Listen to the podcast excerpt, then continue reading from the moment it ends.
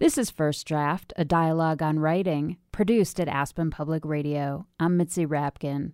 First Draft highlights the voices of writers as they discuss their work, their craft, and the literary arts. My guest is Alice McDermott, author of seven novels, including the National Book Award winner Charming Billy.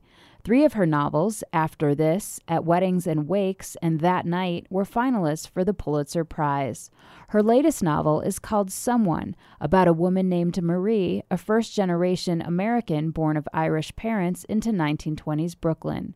The story is told from Marie's perspective as an older woman looking back on her life.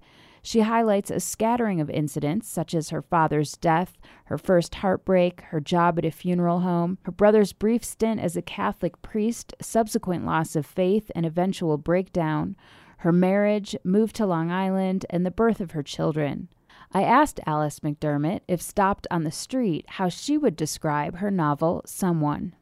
Um, you know, I think uh, what what the what kept me going with the story, what got me started and kept me going, um, was the, the setting myself the challenge um, to to find the story and find the connectedness and find the the shape um, of this very simple life. Um, uh, certainly not simple to her. None of our lives uh, strikes any of us as simple, um, but uh, but from even a short distance. Um, and uh, I hate the word ordinary, and I'm always finding myself labeled with it, but it serves, um, you know, a so to speak ordinary life, um, and the entire breadth of it, um, and and just to to see if I could eke out of that um, without, uh, you know, imply or, or, or imposing uh, event and melodrama um, or something that would seem to be distinguishing uh, in in the plot line. Um, but but just to to hear her voice and to understand who this character is across the the breadth of her life, um, and a lot of a lot of what sort of got me going on this is um, I worry uh, I worry because I see it in my in the young writers I work with, and um, and because I I try to keep up with everything that's being published. I worry that uh, the female point of view um, is is not getting the attention you would think it would in, in the 21st century. Um, that the the male voice is still the dominant literary voice, um, and and so I thought, well, um, I'm can I go against the trend? Can I claim this single uh, that is the only voice of the entire novel, this single female ordinary voice and and get it somewhere into the close of literary art. So once you had decided that you wanted to write this book about a woman and keep her voice who was just as you say, you know, ordinary, how do you then how did you hone down to the specifics? Did you have a, a, voice ringing in your head or the name just came to you or how does that happen for you? Two things immediately come to mind. I mean, one is that um, she is very much a product of both her time and her community. Um, so one of the things I, I, I wanted to capture was was both uh, how how where and how she is raised shapes her, um, and uh, how language uh, defines her in so many ways, defines the era, defines the community, um, but also influences how she looks at the world. Um, very early on, and and really that this was sort of a vague notion that started this novel, and that is um, a woman's entire life only about her, um, not mitigating charming male characters uh, to bolster it. Um, so, so with that sort of vague notion, um, and then thinking about who, where she's raised and who she is and what her history might be about. Um, there was one phrase that just came to me again and again that um, that I had heard used by people I know of that generation and certainly uh, New York area, and that was something as simple as parlor, floor, and basement, um, which is how um, people would refer to uh, the apartments in brownstones um, that you that they would live in the parlor floor and basement, um, sort of ground level, and then the first level. Um, and it just was a refrain that just sort of stuck in my head and and I sort of started teasing it out, thinking about language and thinking about you never hear anyone say that anymore, and that's that's, that's sort of a lost language of another generation. Um, and who says parlor anymore? um, and and just just parsing that phrase, um, sort of the propriety of parlor floor, which sort of speaks of you know a, a, kind of uh, pseudo wealth and um, sophistication, and then and basement, you know, um, and and that whole idea of uh, the public world and the private, what's what's stored below and what's presented uh, to society, um, and and it just more and more that I thought about just that phrase, uh, I kind of saw sort of a metaphor arising out of it. Again, the, the what's displayed for the public, the parlor, the place where you only go certain times, the place that's always kept dusted and neat. Uh, and then basement, you know, where things are stored, where life goes on, where you wash your clothes, where you cook your meals. Um, and and that seemed to me to say something about that generation. You know, that I think we've almost forgotten now um, that there was a time when so much was not said um, and and not acknowledged. Um, and and also that sort of aspiration, the immigrant aspiration, since Marie is a first generation uh, immigrant to the country, uh, the respectability of parlor floor, and then that negotiating between the two, you know, up and down, and so that idea of stairs and negotiating and and losing your footing, and so out of just that little phrase, um, a, a kind of metaphor began to reveal itself, and out of the metaphor, events began to reveal themselves. So the the novel opens um, with uh, a, a, a, neighbor, a girl who lives next door, who lives in the parlor floor and basement, um, who is aspiring. Uh, she's not aspiring to great wealth. She's aspiring to meet a husband. She's just started working in the city, and she thinks the city is dirty, basement. Uh, she wants someplace nicer.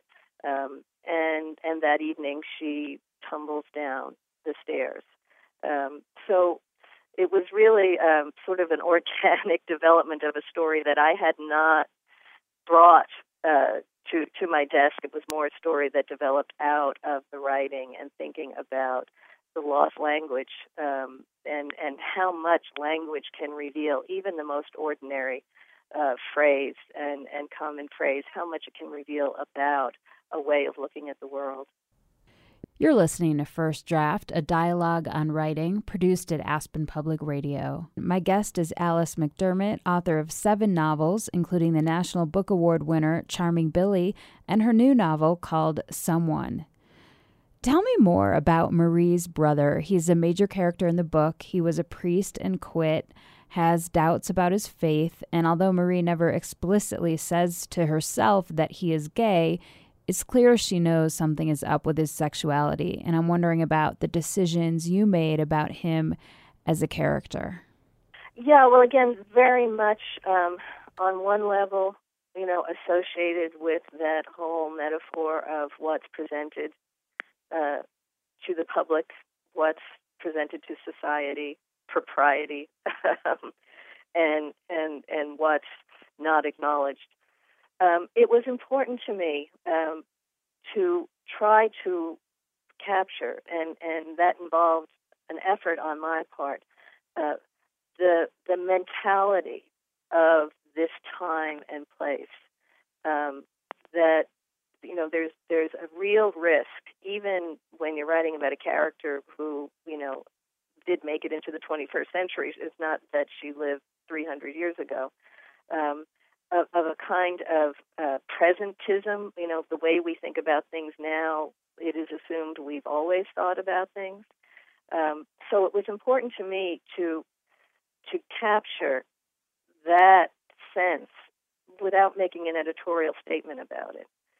Clearly, uh, there's indication, as far as Marie can see, of, of his struggling with his sexuality, but that's not what he's all about that that part of it, and I think reading uh, a contemporary reader can understand things that even the characters living it would not have comprehended. And since it is her story and not his, it, it seemed to me that the complexity of his character um, goes far beyond his sexuality for her. And as a matter of fact, for her, the sexuality she sort of it, it, it comes later in life that she she gets a glimpse of it and she really turns from it. What she what she focuses on um, is is sort of the grander aspects of his aspiration, his holiness, um, his his his ability to to read and to contemplate. That that he was somehow blessed among them ever since he was a child. Um, that he was that he was the golden boy. That he would have this golden future, and a tremendous loneliness out of that. That is, yeah, perhaps partly his sexuality, but only partly from her point of view. Um, and so it seemed to me important that um, I not write about him from a contemporary point of view, um, that his sexuality was number one, the be all, be all and end all of his character, and the thing that would have made him happy had he been able to acknowledge it. Um, that's a, to me that's that's that's a, a, a present day way of looking at him, and also a very simplistic way of looking at him, given her experience of his entire life. Uh, so so that became interesting to me and, and a challenge. And again, that whole sense of uh, what's seen and what's unseen, what's acknowledged and and and what uh, is not.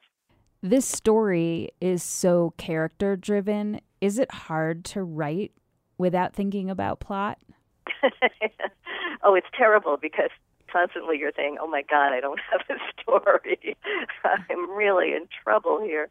Um, the nice thing about it, I mean, the, you know, I, I always tell my students you have to always think of yourself as your own first reader, not just the, the author of the work, but the first reader of the work. And when you think about what do you want as a reader, uh, well, you certainly don't want to be told things you already know. Um, so, so there is that sort of pleasure um, after the pain of, of uh, having things happen, discovering things that's what we go to literature for, so that we can spend time with someone who has had the opportunity to take the time and reflect and maybe reveal uh, patterns and connections um, that don't necessarily exist in the real world, but that form a kind of whole uh, in in the storytelling.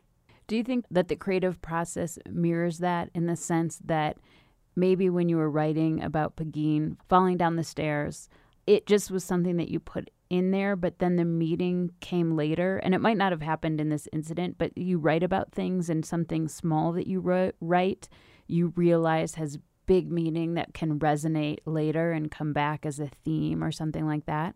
Oh, absolutely, yeah. And you know, and that's that's one of the hardest things to convey to young writers to to sort of trust that.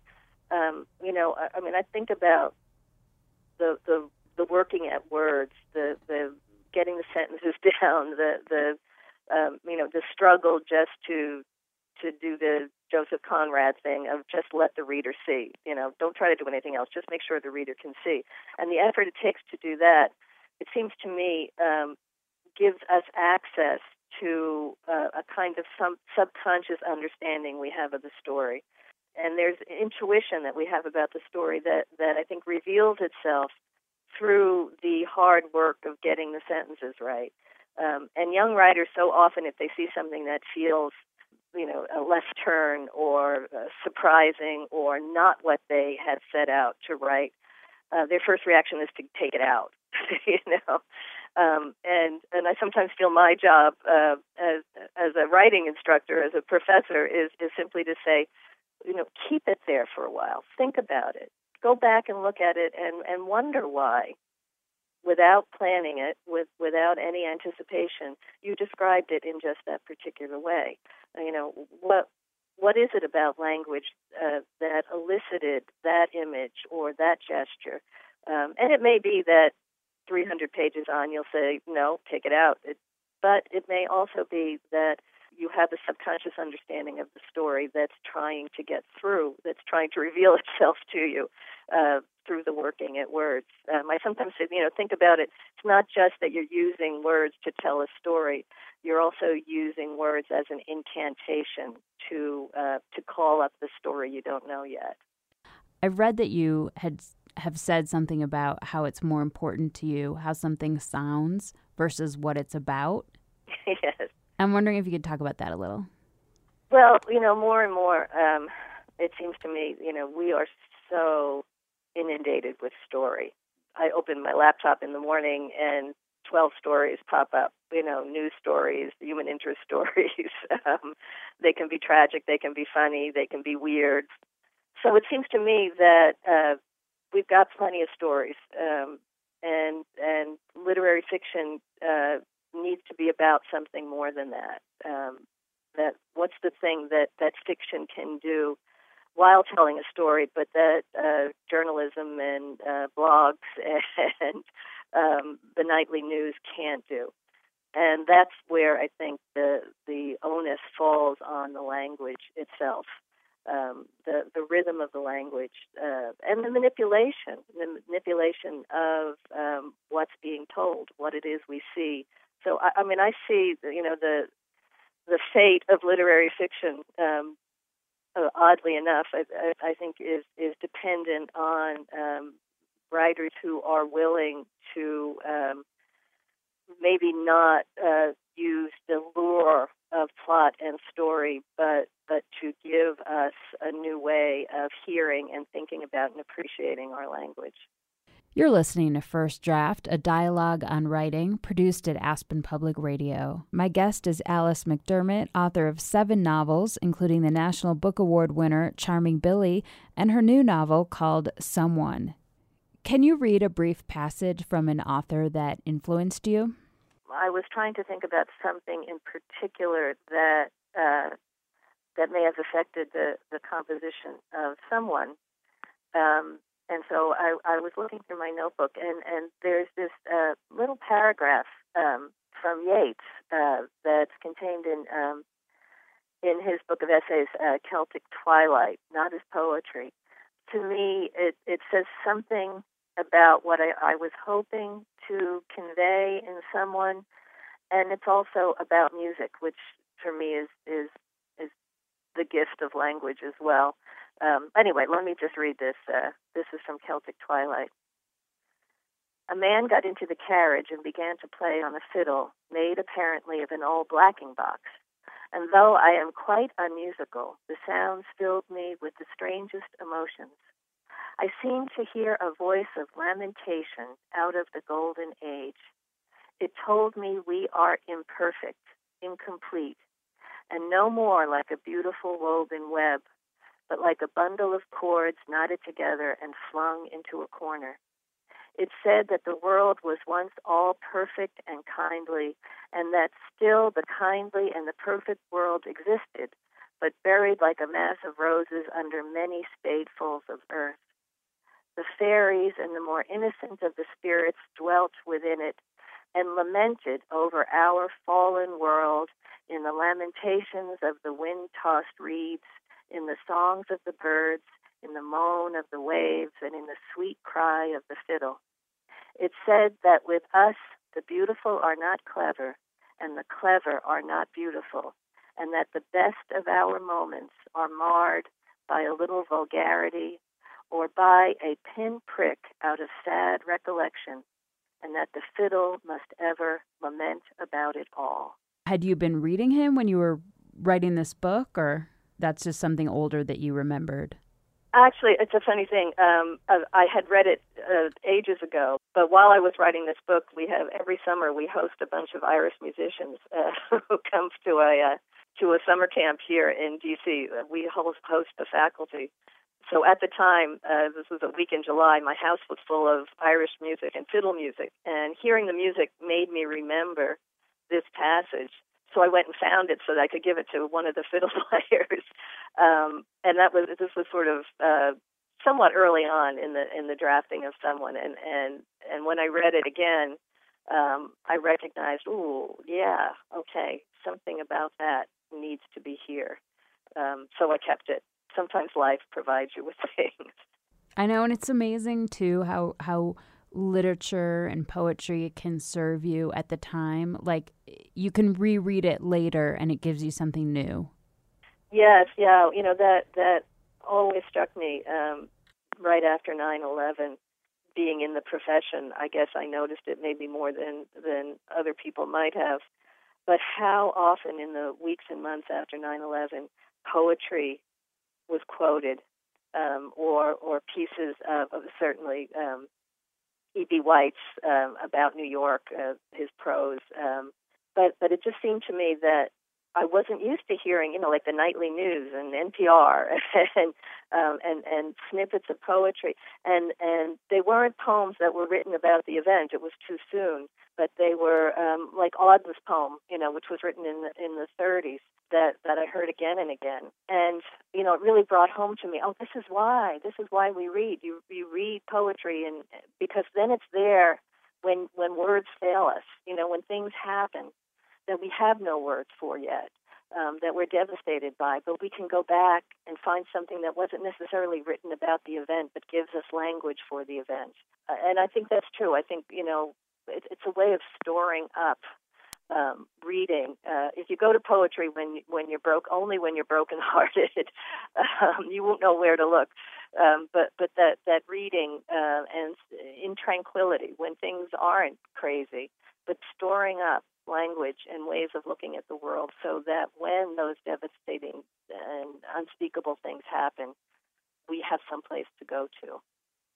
Can you read a short passage from something you wrote that might have been hard or tricky to write, or something that changed, or just something that you like? There's a a, a chapter in someone um, where Marie uh, is giving birth to her first child. This was something that again, I wanted to do that that sense of the the ordinary drama of her life, but but also um, very much of a woman's experience, and of course, following on that is oh gosh, um, who's going to want to read this, and is it too ordinary? Um, so my the the challenge um, to write about a woman in labor, to to write about this particular woman in labor, her life, her experience, her pain, um, and also the time, um, you know, uh, of the delivery, mid mid 20th century. Um, so I, I, I, I found this um, sort of a challenge because uh, you know everybody's labor is um, more or less the same, and and and to use uh, giving birth as a way to individualize the character uh, experience um, sort of gave me some trouble. Um, so I'll just read a little bit of that. The doctor was red faced. His hands were abrupt. Mrs. Commodore, he said, you are not cooperating. Although I could not see it, I knew there must have been perspiration beaded on his forehead, because as he leaned to shout at me, a drop of it hit the sheet beneath my chin. I didn't see it fall, but somehow I heard the sound it made, and in my pain I imagined that out of that sound, the sound of a raindrop on a dry roof, there rose more profoundly the scent of the hospital laundry, the scent of bleach on the sheet that nearly reminded me, too, of some experience in this life that I might have liked, might have loved even, my first night with Tom under sheets that had not been dried in the sun or on a line in my mother's kitchen. But the pain was a swelling black tide that engulfed the brief, bright recollection in the same way it began to absorb the doctor's red face and the hovering nurses in white and the light in the room, daylight or electric, who could say? I had been in labor for hours and hours by then, days perhaps. I had not understood I had not been told the extent of the suffering involved, from the cramps of the enema to the scrape of the razor to the endless searing rise and the long aching fall of each contraction. I had sent so many entreaties to heaven by then. First, that my baby would be healthy, then that I would please not die, now only that the pain might end that I had begun to see myself as some kind of fuller brush salesman knocking on a solid door, a door without hinges, without knobs, hours, days, could it be weeks into this ordeal? I had given up the hope of getting an answer, and so turned my pleas instead to my own father, who had loved me and would have wept to see me here, trussed up like a beast in a slaughterhouse, trapped under the weight of my belly, racked with pain, and now, among so many indignities, this man, this doctor, shouting angrily into my face, I am cooperating, I managed to say. And so, in the end, do you feel like you captured that? um, I hope so. I hope so. It certainly um, is her unique experience, I suppose, um, and, and and that is the thing. The the individual life um, individual language, individual way of looking at life coming through the common experience um, of pain and suffering in, in labor. Where do you write?